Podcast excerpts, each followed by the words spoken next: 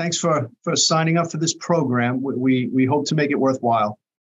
Um, the what we're going to do today is using as our starting point the, the recent Supreme Court decision um, in in in re grand jury. We're going to explore the tricky terrain of the attorney-client privileges application to dual-purpose communications.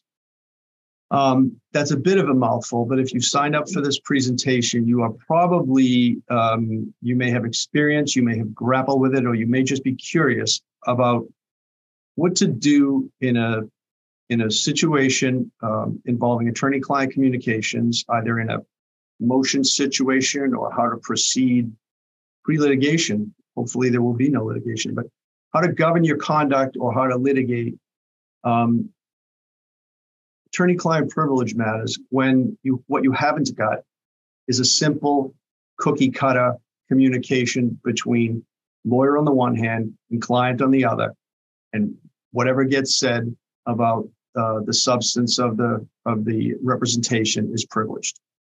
In a in a so-called dual purpose situation you do not have that.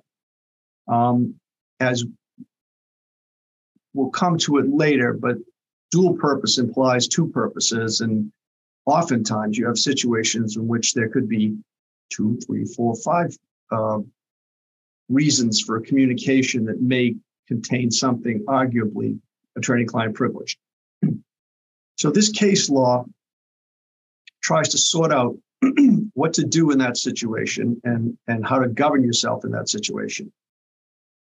So, um, what brought it to our attention was the the matter um, after certiorari was granted in the Supreme Court.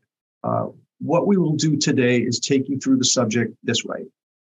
Um, ben LaJoy uh, of Bailey Glasser is going to speak first. Ben is going to talk about the case itself in re Grand Jury in the Supreme Court. Then I'm going to talk about its application in uh, in Massachusetts in the First Circuit, where you all work. Um, then we're going to hear from uh, Payal Salzberg and Angie Kunico uh, about the in-house and outside counsel uh, perspective, respectively, on these communications, how to deal with them, how to, you know, uh, get your work done with this doctrine hanging over you, and and uh, then we'll we'll open it up to some questions. Uh, so I hope that's a sufficient introduction. Uh, ben is going to start us off and he's going to talk about the case itself. Over to you, Ben.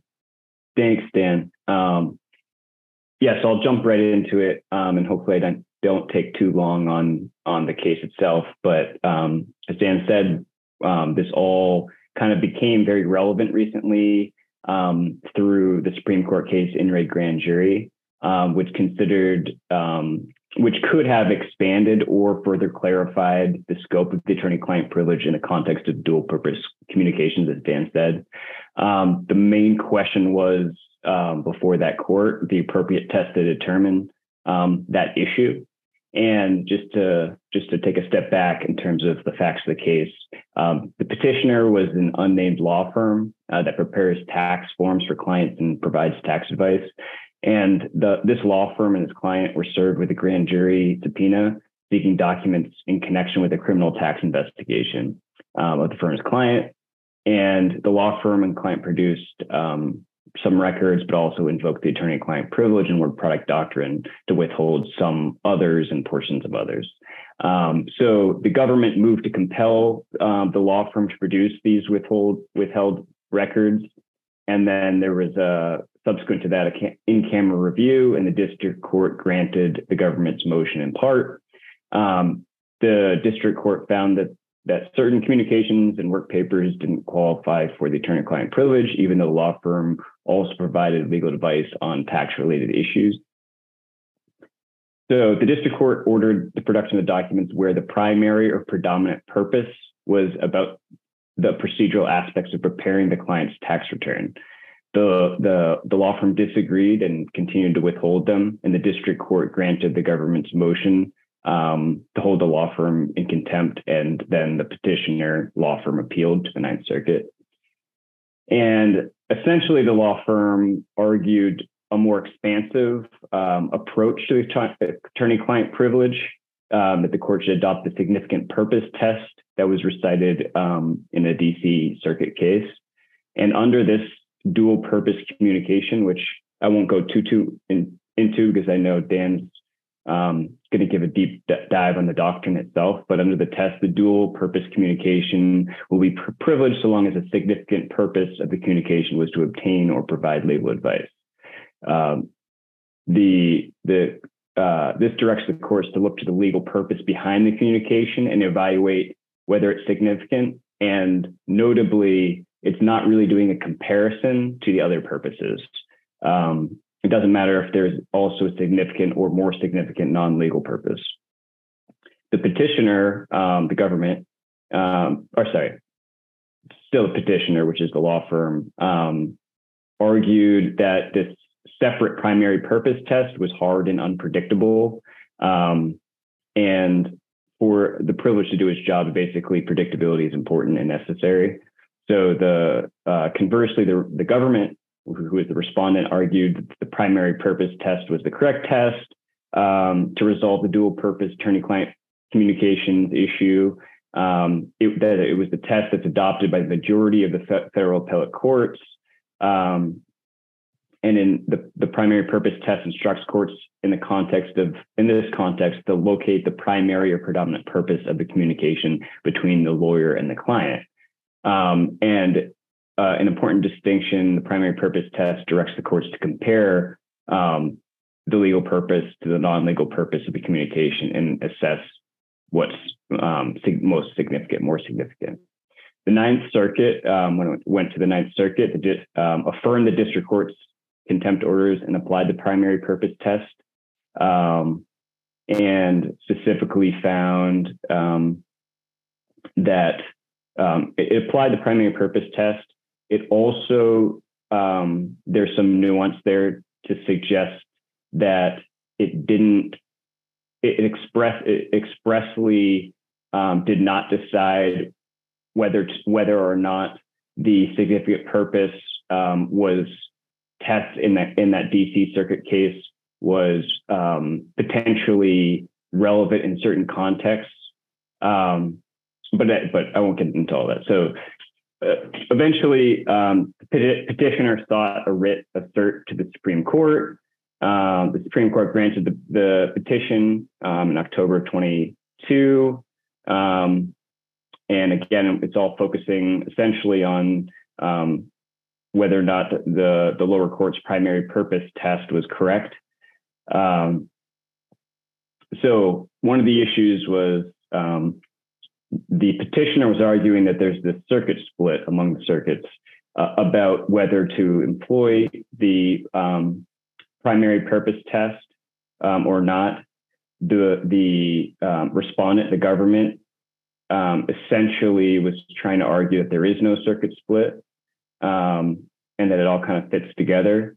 Um, and I won't just because I'm I don't have a ton of time. I won't get into all of the nuances of that, but um, in in written arguments and in oral arguments, the um, the petitioner argued that it should adopt the significant purpose test and reject the primary purpose test.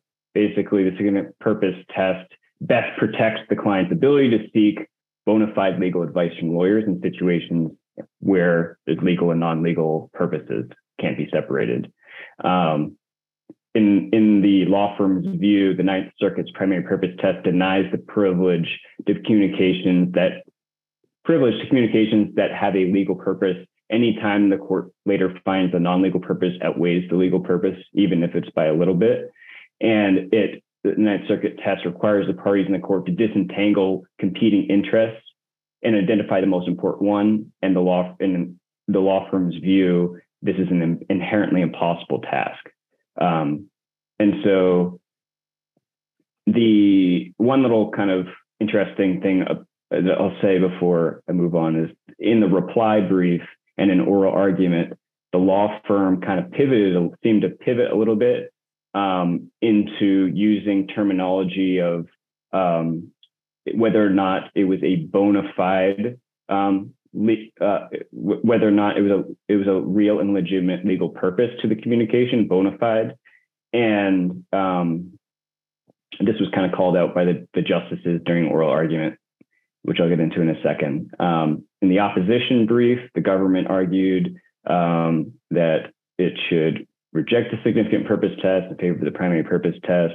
The majority of circuits, as I mentioned, employ the primary purpose test.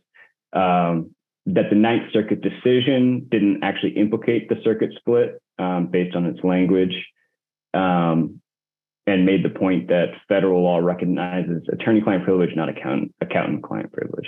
So at oral arguments, um, I'll just, I know I'm kind of short on time, so I'll just try to highlight a few things that the justices, um, the, justices' questions were pretty insightful.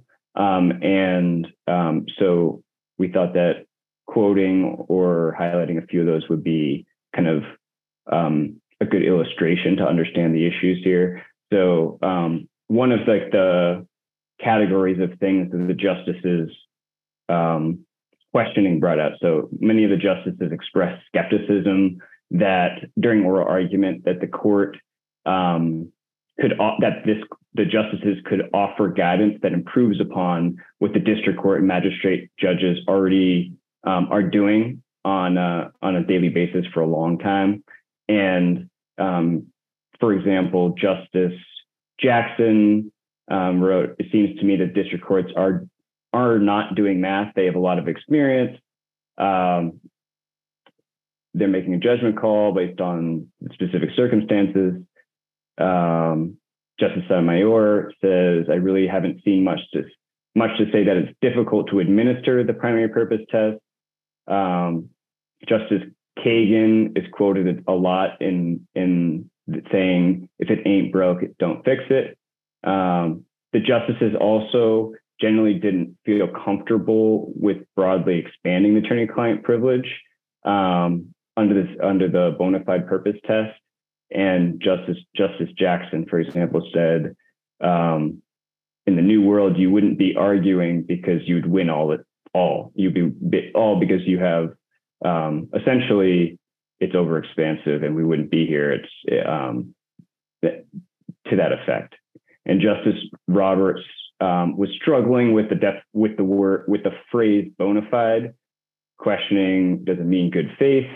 by the lawyer, something a lawyer would actually think, not make up, um, and basically alluding to the fact that this is kind of over inclusive and problematic.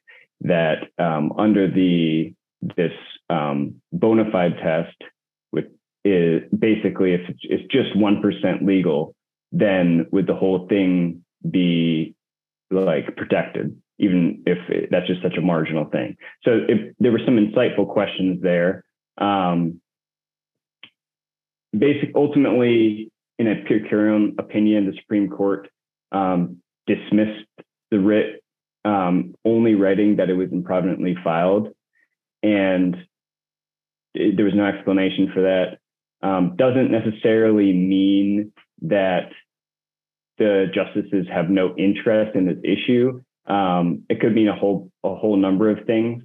Um, most likely, it just um, believed that this wasn't the right vehicle for exploring. This case wasn't the right vehicle for exploring this this issue. Um, it, it, was a grand jury case that involved a lot of confidential things. There was a lot of reasons. So it's po- it is potentially foresee. Well, it's possible that they may entertain this issue once again. Um, we can't rule it out, but um, where we are now is that basically you look to the lower courts in the respective jurisdictions, that's the governing rule of law on this issue. Um, most courts do employ the significant purpose test, um, the significant, sorry, the primary purpose test. Um, so that's that's going to continue to prevail.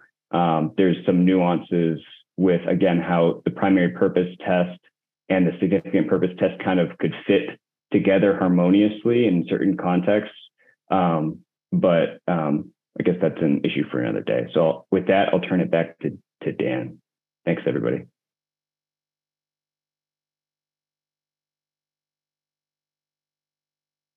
Dan, I think you're on mute.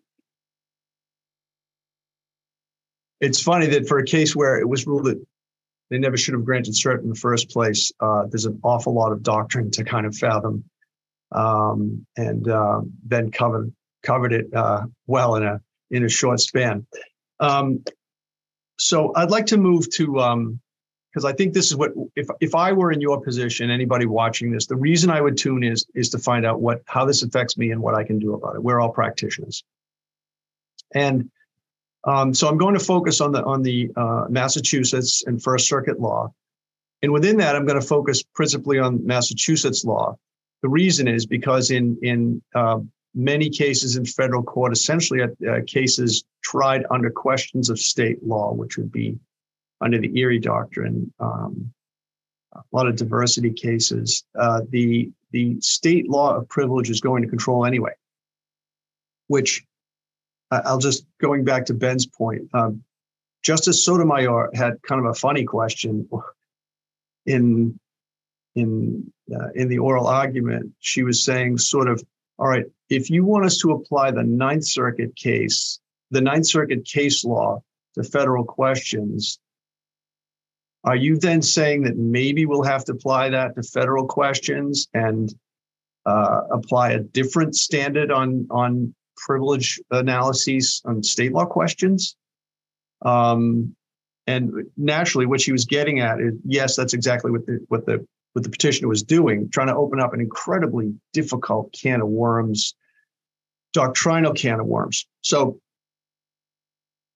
one of the things to keep in mind, if, if you were looking at an overview of the law, is that this is this is a highly doctrinal area. But if you're a practitioner, what you understand is most cases where there are privilege disputes are not decided on predominantly doctrinal grounds.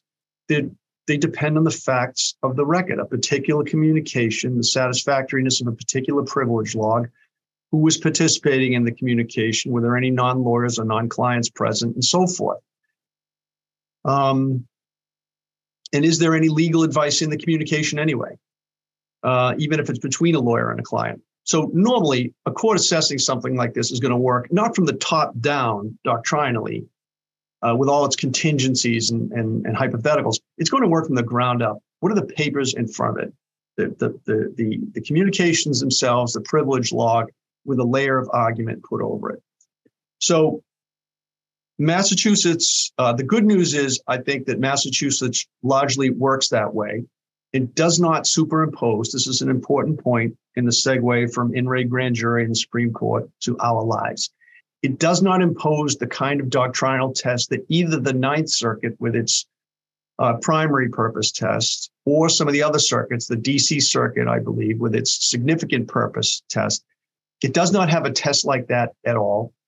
And in some of the appellate law, it uh, it it says expressly, we don't have a test like that. Although other people have tried to organize the subject that way. So in Massachusetts, what happens? I'm going to begin with the result of, of how these controversies will wind up. This is based significantly, significantly on a reading of the law, but also in significant part on some, on some privileged questions that I've had to litigate myself in both state and federal court. And I think what's going to happen is this. If you, I'll put it in really blunt terms, if you want to keep a document out of discovery, if you have a communication and you can get a beachhead on arguing that this is a an attorney client communication and satisfies the basic requisites, you are likely more likely under Massachusetts law to succeed than you are in some of the other far-flung jurisdictions. And the reason is because Massachusetts and the First Circuit don't say that the reason you're withholding it, okay, uh, if, if there's a dual purpose communication or a multi purpose communication, it might have business advice, it might have tax advice, it might be in a close corporation, and it might be really just a communication from one of the, you know, 33% owners to a lawyer. So it might have to do with the sale of stock between parties. It could it could be anything.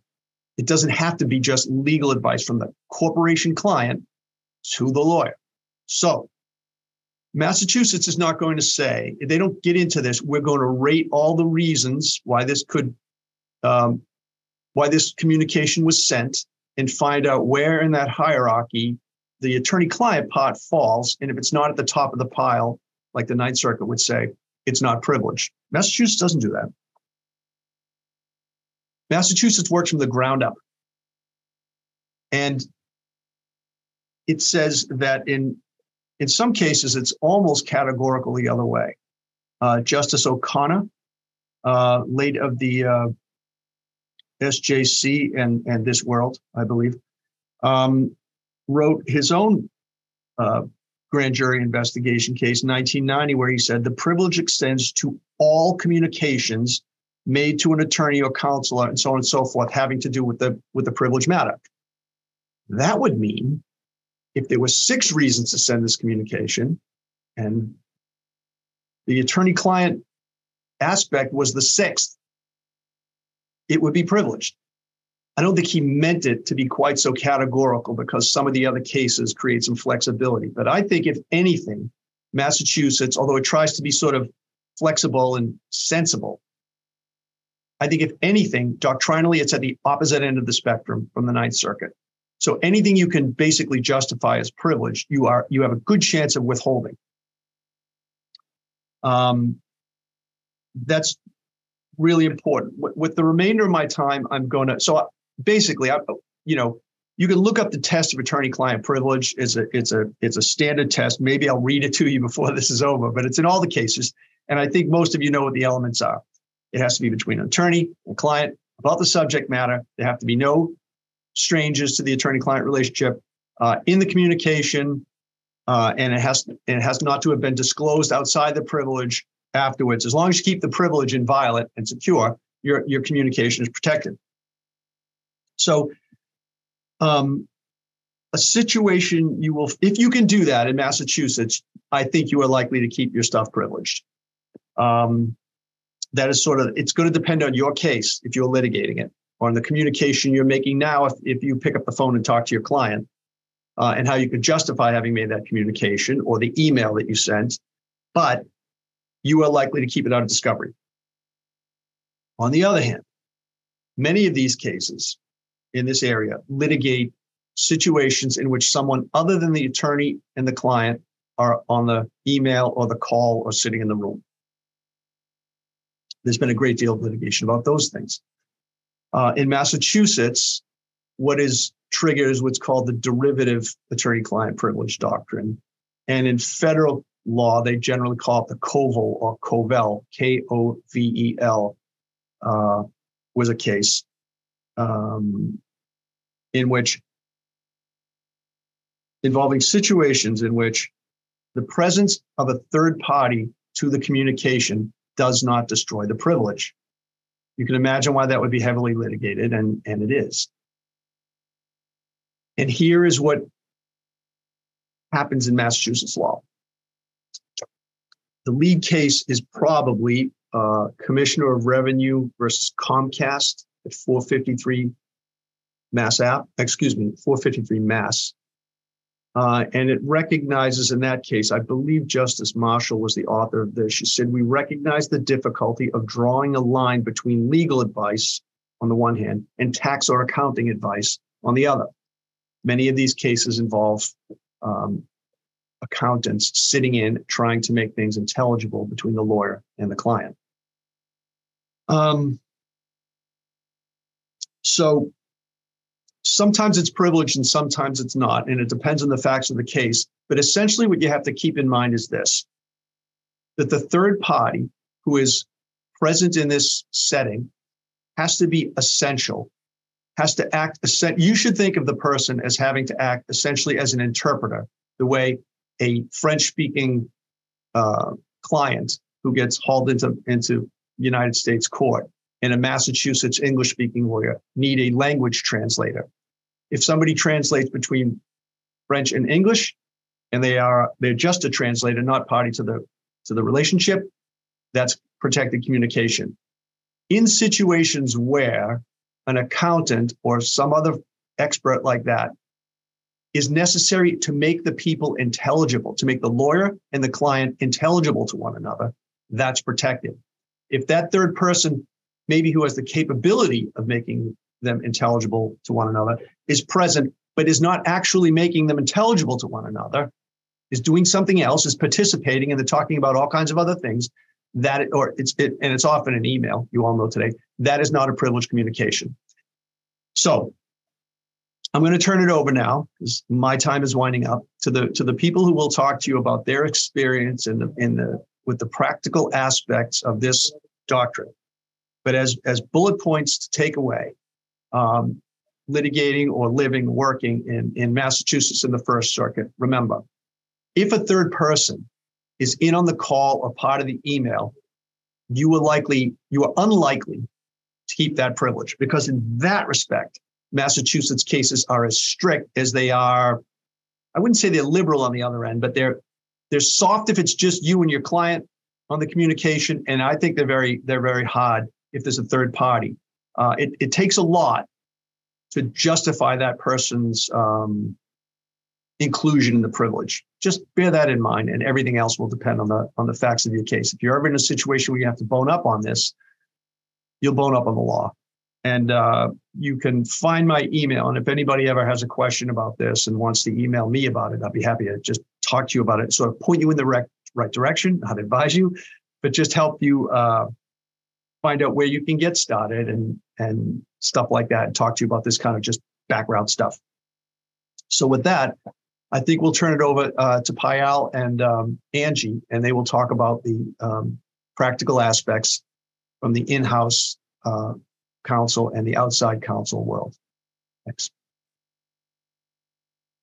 Dan, thanks very much. Um, and you know, as Dan was just mentioning, uh, you know, one of the things that comes into play here is deciding who is a need to know person on on the internal communications that you're sending, the external commu- communications that you're sending. Um, start considering some of the p- practical applications of some of these tenets. It can, it can feel a little dizzying sometimes, especially when you think about the variety of scenarios where things like this can pop up. Um, one area that frequently touches on on some of these privilege questions is internal investigations. Um, if your organization finds itself having to conduct an internal investigation, there's usually a number of things going on all at the same time.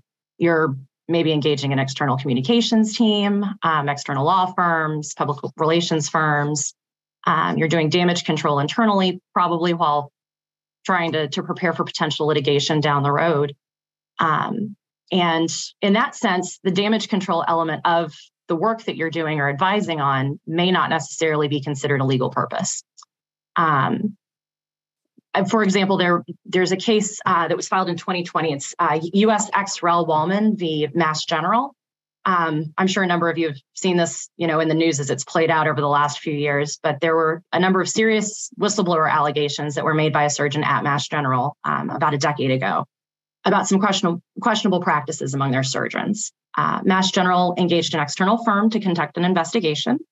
That firm issued a report in 2011 um, that was then leveraged in 2015 when some of this made the news, and the Boston Globe Spotlight team started doing an investigation about uh, some of the allegations that had been made. Uh, at that time, the hospital released that report to an external law firm that was helping them navigate uh, the PR side of this. Um, and at that time, they weren't necessarily considering any impending litigation, uh, but then also released that same report to the chair of, of their board. Um, this action was filed, as I said, you know, in 2020, several years later. And the plaintiff asked uh, that this report be produced in discovery along with its related documents. The defendants, of course, you know, uh, declined to do so. And uh, the court ultimately held that the documents were subject to attorney-client privilege. They weren't subject to work worked product privilege. Um, but in releasing the documents to the external PR firm, uh, the hospital essentially uh, waived their privilege because the work that the PR firm was doing didn't have a legal purpose, was intended to navigate the investigation that the news the newspaper was doing. Um, and the timeline, unfortunately, just didn't work in their favor there. And I'll kick it to Payal for just a second. She had another uh, case that she was going to explore briefly, and then we'll talk about some more real world, world scenarios. Yeah. Um, Thanks, Angie. And before I jump to the uh, First Circuit case that kind of muddies the water a little bit more for federal privilege purposes, at least, um, we have a question that has come in. Um, and Dan, maybe you can weigh in on it. Um, maybe Angie can weigh in on it. The question is Can you speak about engaging an accountant or other third parties about, as a consulting expert to protect under the attorney work product doctrine and to protect those third party communications? How difficult is it is that assuming everything these days is in anticipation of litigation. So Dan. Hi, Angie. So, uh, and this is that's a great question. Um, this is something Payal and I actually um, intended to talk about as well. Um, it's it's really important as you're giving advice that isn't related to a specific suit or action um, to make sure. I, in my opinion, that you're separating out your emails. Um, if you're if you're giving business advice, um, that sh- to the extent that it's possible shouldn't be included with any emails that are providing any sort of legal analysis, legal advice. Um, and, and, drawing that bright line, I think between between true business advice and true legal advice um, is is probably one of the best things to do. Um, Payal and I will probably talk about this again in a little bit. I'm also a big believer in in picking up the phone and having as many of these conversations over the phone. Um, so you're not you know going through the process of making the sausage in your email. Um, I, you know people want to memorialize decisions that were made follow-ups that need to be done things like that. Um, you know th- those are certainly pretty innocuous emails that can be sent after the fact. But for any substantive conversations and, and decisions that need to be made sometimes it's just easier to pick up the phone dan i don't know if you want to add anything to that yeah well I, I as insofar as um, a, con- a consulting expert goes, my my just sense hearing the question is that would be wholly subsumed in the doctrine governing um, consulting experts. So I think you know um, you're protected there, and I I'm not sure how layering over or peeling off the attorney-client aspect should affect that. I've, n- I've never thought about that, uh, to be honest with you. But um, that that would be my answer. Um, so yeah. Oh, um, Angie, I, am just going to make a comment. Angie, if everybody uh, were as conscientious as you and separated out their true business from true legal emails, um, there's a lot of stuff that I wouldn't get to motion practice on in court. I have not found that to be um, widespread. Um, that that's not to I'm not re- remarking on my clients because my I, people don't generally go after my stuff, but um, I've seen plenty of litig- uh, cases and uh, documents that get submitted in camera that I end up getting copies of where it's it's and you can see how this would be. It all gets marbled together. It's like spaghetti.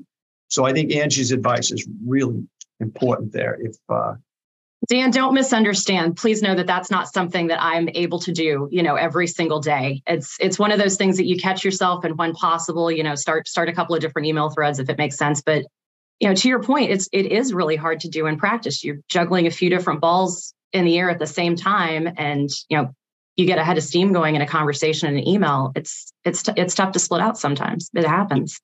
Yeah, and, and and later on somebody will argue anyway about whether, let's say you separated them out. Did you separate them out well enough? You know, litigators can come in and, and, and hash up anything, you know. But uh, if you're trying to do it, and if you if you're flagging the really glaring ones that need to be kept out, um, then you're doing well. So, way to go.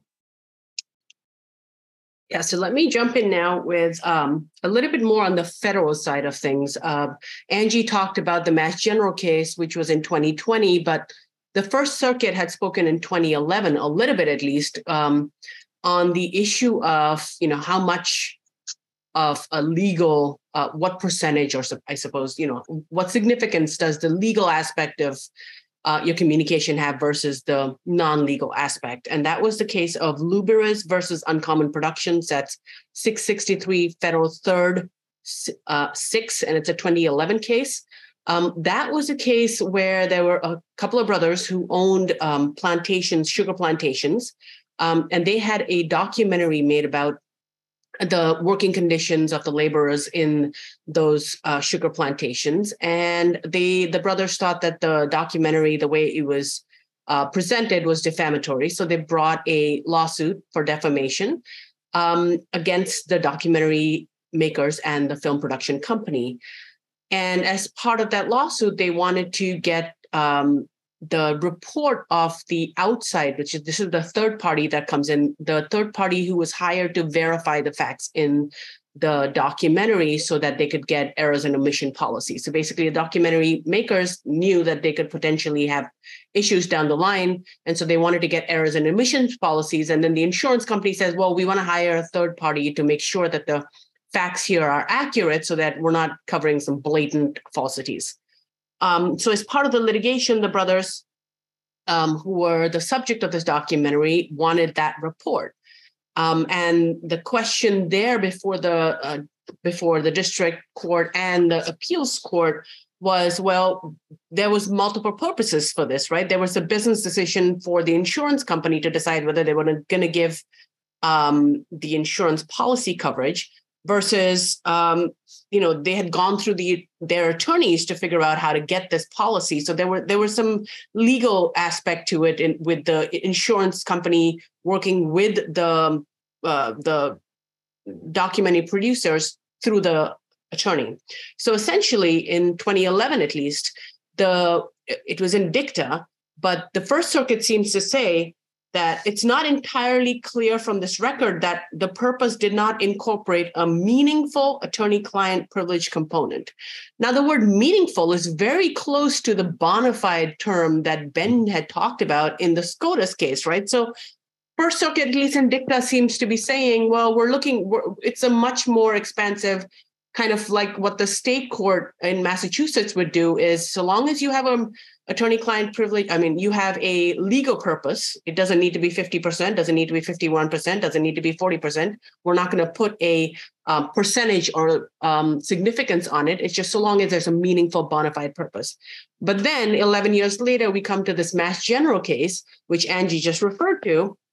And that said you know that went back to the significant purpose of the investigation. So um, long story short, we really don't have anything from the First Circuit that says what the at least when it comes to federal um, statute claims or federal regulation claims, what um, standard would apply so that you can meet um, a privilege requirement for dual purpose communications. So let's now, this is my favorite part of uh, this program is where I get to quiz Angie. Um, Angie is in-house at Santander. I work with her pretty closely on cases. So I get to pick a brain about how this actually works on the business side. So Angie, we've heard all these definitions, right? Primary purpose, predominant purpose, significant purpose. What does it mean in percentages? But when it actually comes to the in-house setting, are these distinctions practical? What do you do? You know. I mean, speaking for myself, eh, th- these aren't things that are front of mind when I'm sending emails. But that said, um, I I'm pretty conservative when it comes to how I handle my email communications. Um, I, I started my career working for elected officials um, even before law school, and I had it beat into me that the emails that I send people, uh, you know, are subject to FOIA requests. They could end up completely out of context, above the fold, on a newspaper of record, um, and that sort of governed how how I email people. I'm the sort of person that will send somebody an invite, you know, referencing the matter, um, maybe asking a couple of questions, but then you know wanting to schedule time to talk instead of of hashing everything out via email. Um, you know, from a client services perspective internally, it's it's easier to get to the final answer in a phone call than it is in 15 emails. And i don't necessarily want that email chain out there of you know all of the thought process the processes that went into five bad ideas before we got to the sixth and seventh good ideas. Um, so in that regard i i try and keep as much out of my email as possible I understand that there are instances, as I mentioned before, you know, where people people need to send CYA emails. We want to make sure that we've got something documented for the file that, you know, this is what we agreed to. These these are the things we need to follow up on. These are the questions that we have outstanding. Um, but those those, you know, those sorts of emails, I, I feel like are less problematic uh, than the in-between conversations that can happen when you're working through some of these issues. So, given that Santander is a nationwide bank and you're spread across different states and jurisdictions, which may have different tests, so it sounds like you're doing a pretty, you know, pretty good job of separating out the legal versus the non-legal content in your emails. But what do you do with the people who are emailing you from the business side? And how do you implement, you know, the, this? You said that you're pretty conservative. How do you implement that conservative standard for the business folks? Well, and that, that's where things get pretty interesting. And I think you know, it's, it's these are common conversations that I've had with with colleagues who work in house for for other organizations. Um, you know, we've we've got a pretty solid sense of a, of a you know attorney-client privilege, work pro- product privilege, all of this. Um, you have conversations with the business line about what that practically means for your emails. Then, when you're reaching out to them about pending litigation, you know who those emails can be forwarded to, who they can't be forwarded to, how we're how we're using all this information um, it can get kind of challenging sometimes. And I, I think that's something that a lot of people experience, you know, across a variety of industries. Um, I, I think having a good relationship with the business line and having those constant conversations with them about, you know, what it means to be preparing for litigation, how sensitive this information is, you know, understanding your internal document management processes, um, document retention policies, things like that.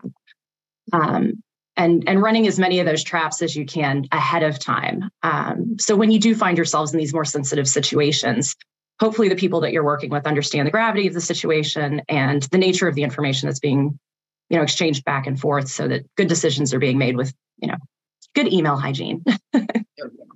Um, so i actually when we were i was preparing for this um, program i went and you know looked at typically what things you know attorneys and law firms will do. They'll send you a list of best practices and then they'll leave it up to you to implement them. Whether they're practical or not is a whole different issue. So let's go through some of the best practices that I found and you tell me whether they work. All right, let's do it.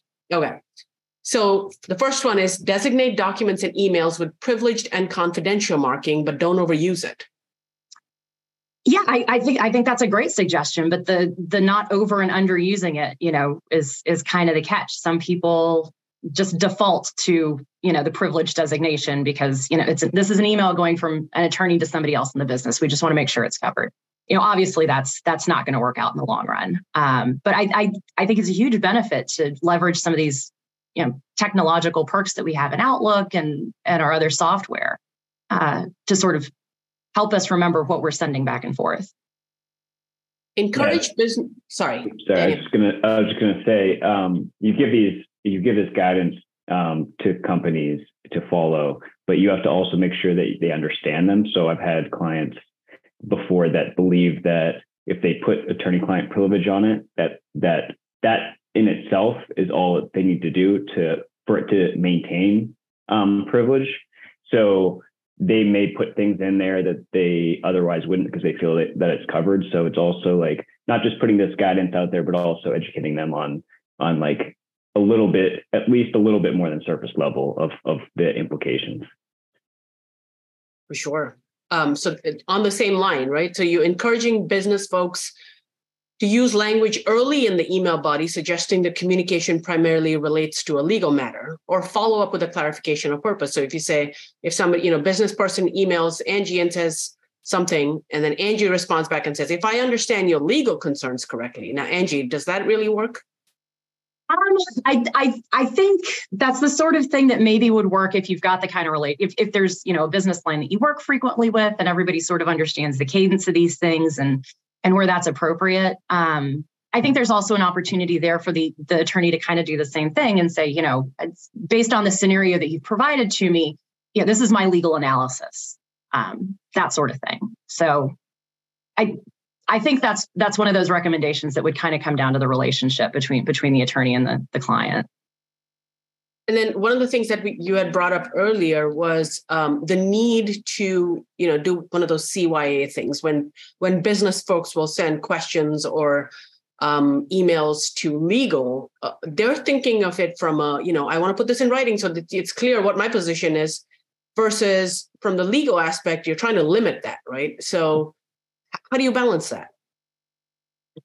Again, that's where, you know, for, for a variety of reasons, I think that's a great opportunity to pick up the phone and have a conversation. Um, you know, you, that's where you overuse the attorney-client privilege designation at the top. that too. I, I, think for a lot of these situations, especially when you're dealing with that kind of internal concern and internal potential internal politics um, around decisions and where you're going to take something next, um, having having that you know more personal conversation about the concern and you know discussing whatever issues might actually be at hand that might be prompting that CYA email i think you just get a whole lot farther with a conversation and if you need to follow up with you know this is my understanding of our conversation and where, where we're going with next steps, then that makes a whole lot of sense. But you've maybe also solved three other problems with the phone call you've just made. So um, in your, I know in in in your line, you often work with appraisers and other outside consultants, kind of, kind of along the lines of the internal investigation where you work with outside counsel. If you're working with outside counsel, it's a, it's a bit of an easier um, answer. How does it work when you're working with appraisers and you're including outside counsel and you're including yourself in those emails? How does that play out internally? Um, I mean, personally, I'm again just really, really careful about who I include on emails. Um, I don't, I don't CC everybody on emails that I send that are regarding pending matters. Um, I, I just include the parties that need to be there for that portion of the conversation. It's a combination of not wanting to clog everybody's inbox and, and confuse people with emails that they don't need. And the secondary issue of is this information that this this person who is not an attorney not directly related to the issue at hand do they need this? Is this something that could accidentally get forwarded somewhere else um, when you're dealing with external people like like appraisers and and other consultants that you might need for any particular purpose um, just i think being very very strict about limiting those communications to to the issue at hand. They don't need to be cc'd on emails for you know fyi purposes on something that's just not related to to what they're doing. And a lot of the times i know as um, in my old firm we used to have um, a little disclaimer on the bottom of the email saying you know this is you're not the intended recipient please destroy it call us um, you know, we we train people to, you know, if you inadvertently forward something to somebody, just let somebody know. Does that happen? Um, on occasion, I mean, sometimes, you know, I have had someone say, I accidentally forwarded this to somebody. Does this matter? Um, more often than not, I, you know, I'll see it come back around on the fourth or fifth reply to the email chain that's got my email down at the very, very bottom and have to go back and trace how we got there. Um, I, I again, I, I think that's where a lot of organizations can benefit from regular training with their business line on on how to handle these sensitive emails and sensitive information. And can you speak a little bit about um, when you said you know you have to evaluate your um, document retention policy? How does that play in to this issue of dual purpose communication emails? Well, I think one of one of the upsides about the world that we find ourselves in right now, um, a lot of organizations are having to react and respond to changing privacy laws. And that's prompting a lot of organizations to really take a hard look at their document retention policies, their document management policies. You know, what information are we holding on to for long periods of time? How are we classifying it? Um, and I, I, I, think that's really helpful um, as far as you know what we need to do to to prepare properly for discovery in, in, in any given situation. We want to make sure that we're not holding on to things that we we should have gotten rid of 10, 15 years ago we want to make sure that we have an understanding of the types of documents that we're saving, the people who are supposed to be responsible for maintaining those documents to make sure that they're complete. Um, make sure that we have, you know, an accurate trail of all the people who, you know, may have touched it, been involved with it, that sort of thing. Um, I, it just it makes things so much easier for a variety of different functions within large and small organizations, um, but especially when it comes to preparing for litigation. And then, you know, we're using Zoom. A lot of uh, companies use Teams. A lot of these have internal chat features, right? Messaging features. You've got Slack, um, Discord. How does how do you um, work with the business teams that have a need to communicate with you through those quick chat messages, and then kind of separate out the whole business purpose versus legal purpose stuff? Well, I'm sure everyone's probably guessed. Um, I'm not a huge fan of using chat functions. I obviously, you know, I, I do it when I have to. Um, I I I don't ignore people when people reach out to me, you know, on the chat function wanting to connect about something. That's when I pick up the phone. Um, in my position, it's a little more complicated because the majority of, of what I do is related to litigation internally. Um, you know, at times I find myself giving advice based on situations that have arisen from pending litigation. Um, but there's there's just not a lot that I do in my day to day that makes a lot of sense to have a conversation over a chat with. So if you were providing sensitivity training, email sensitivity training to the business folks, what would be some of the top points you would be telling your business folks about? Um, when you get an email from legal, treat it a little bit like napalm. Don't forward it. that email is for you. if you have questions, don't hesitate to reach out to the legal department. Um, you know, there there are no dumb questions. People are happy to talk to you and, and walk you through things. Um, when when you're sending an email to legal looking for help, um, you know, c- consider outlining the broad strokes of, of what the issue is, but but be open to setting setting time and using that email as sort of an, an introduction um, to a larger phone conversation or a larger in-person meeting. Um, I, I wouldn't rely as heavily on email um, for some of these more sensitive situations where where there could be a question. And then in in, in terms of um, you know a, a, lot of businesses will have if they're consumer facing will have um, phone messages recorded or phone conversations recorded. How eh, you know uh, this wasn't a question I thought of, but it just came to me. How do you deal with that where you are uh, potentially in a situation where you're in a recording setting? I think that's where it gets a little bit dicier. Um, you know, if if you're in a situation where where your phone conversations are being recorded, I I, I would treat that situation the same as I would treat an email. Um, it's it's being documented in essentially the same manner. Um, if if that were a work situation that I that I was facing, I'd, I'd probably be the person that scheduled more in person meetings just to make sure that as we're working through some of these more sensitive decisions and sensitive conversations, we have a chance to do that with the benefit of true confidentiality. Thank you. Um, and I think we've got a few minutes left over. Um, Dan, I will kick it back to you. We don't have any questions that we haven't answered yet, but I think maybe you could close us out with some a few more pointers. Thanks, Angie. Um, sure. I don't know if they're pointers so much as um, uh, just to two things. One, uh, to reiterate what I think is the is the is the basic message for for local practitioners, and and thank you, Payal. In my most recent skirmish over attorney-client privilege matters, I don't think I used that Lluberas case but it confirms exactly what I was saying that if you can form a beachhead of having any good purpose, a, a Massachusetts or a federal judge is likely to more likely to protect you than in some other circuits. And I'm going to put that one in my uh, toolkit uh, next time. That case next time, I'm going to go find that again. Um, so thank you for that. But it's I, I, think it really confirms the message, and I hope people some people get the benefit of that. That you you're you're lucky to be practicing here if you want to keep things privileged that might be sitting on the borderline. Uh, also on that point, I did not know, I don't think, until I was preparing for this seminar, that there is a there are restatements of law for everything, right? There's a restatement of the law governing lawyers. I might have known that a long time ago, but I forgot. and section 72 of, of that restatement of the law governing lawyers uh, goes with uh, the, the predominant purpose test. But Massachusetts has not adopted that. You will not find that anywhere adopted in, in, in a Massachusetts appellate case, at least I, I can't, and I looked. So um, that's all under the heading of Massachusetts is is goes easy on you if you have a if you have a, a, a any kind of meaningfully privileged communication. And, and finally, on this point, I think if you are in front of a judge, they really if you were trying to keep something privileged and you can justify it as privilege, I I've been in these situations. It's a very delicate matter because it's sometimes a communication of the lawyer who's actually litigating his own communications. There are cases like that. And they really don't want to lower the boom unless they think you're sort of abusing things or really blew it. Um, Angie brought up something a couple of times, uh, maybe a little indirectly.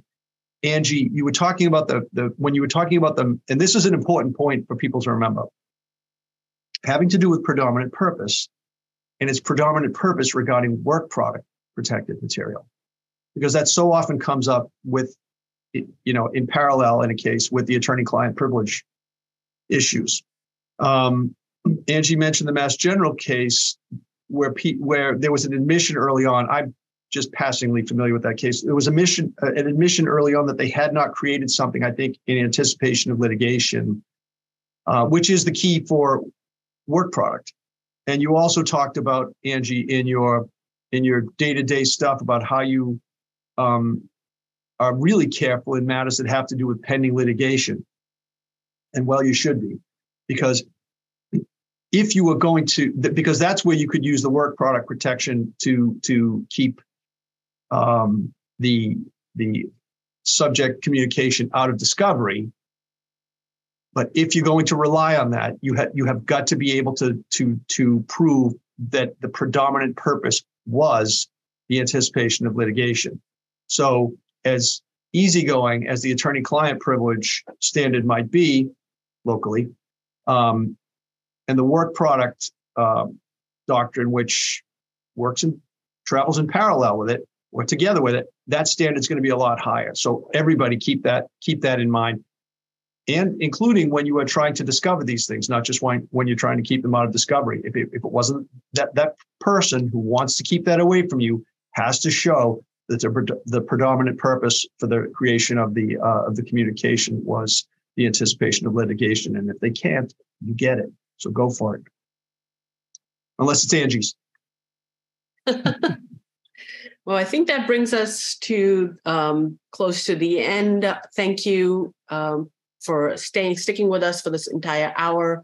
Thank you, Angie. Thank you, Ben, and thank you, Dan, for being here and putting on the program. Um, I think, I think uh, B, uh, BBA Devin, can you close us out?